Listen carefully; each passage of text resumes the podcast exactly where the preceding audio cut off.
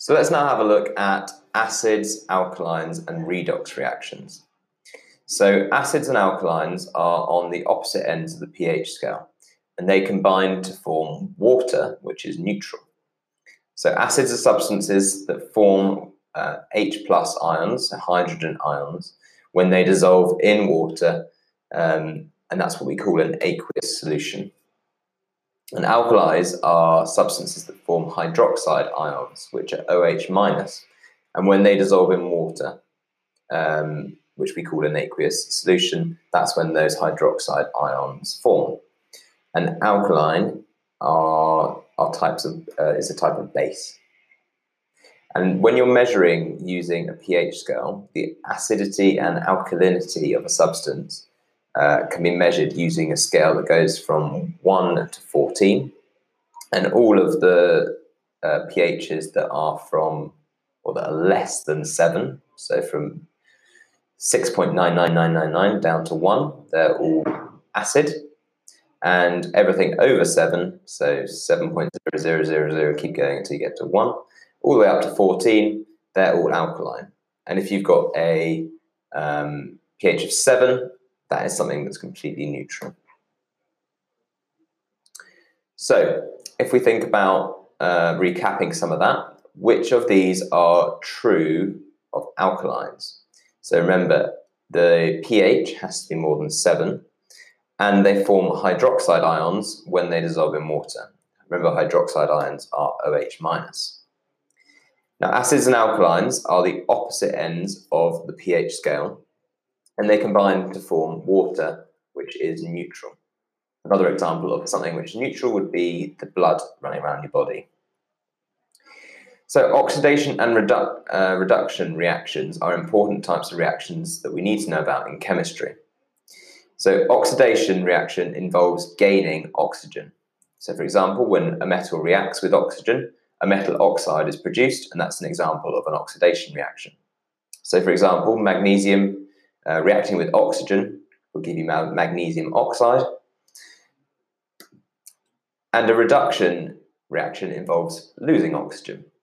So, for example, when a metal oxide loses oxygen to return to its, uh, its atomic form, so just the metal. So, for example, iron oxide can be reduced um, by carbon monoxide, and that will produce iron and carbon dioxide. So the iron's gone from iron oxide, it's lost oxygen, and it's just come out uh, of the reaction as just iron.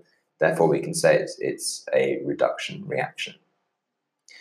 So, a recap of uh, an example of an oxidation reaction would be sodium um, plus oxygen going to sodium oxide. It's been oxidized because it's, the sodium has gained oxygen in the reaction. And an example of a reduction reaction is when a metal oxide loses oxygen and the metal returns to its atomic form. Now, we can think of oxidation and react, redu- reduction reactions in a slightly different way. So, oxidation can also be thought of as gaining oxygen, and reduction uh, as the loss of oxygen. But we can also think about oxidation as gaining, um, as losing electrons. Okay, so um, when a say a metal, for example, or any substance is oxidized, it gains oxygen, but it also loses electrons. And on the other side of that, when a substance is reduced, i.e., it loses oxygen, it always gains electrons. So a good way to me- remember that is using a little mnemonic uh, to know the difference between oxidation and reduction, and that mnemonic is oil rig. So oil rig stands for oxidation is loss, reduction is gain. Now remember this is to do with electrons, so oxidation is loss uh, of electrons and reduction is gain of electrons. So what happens when a substance is reduced?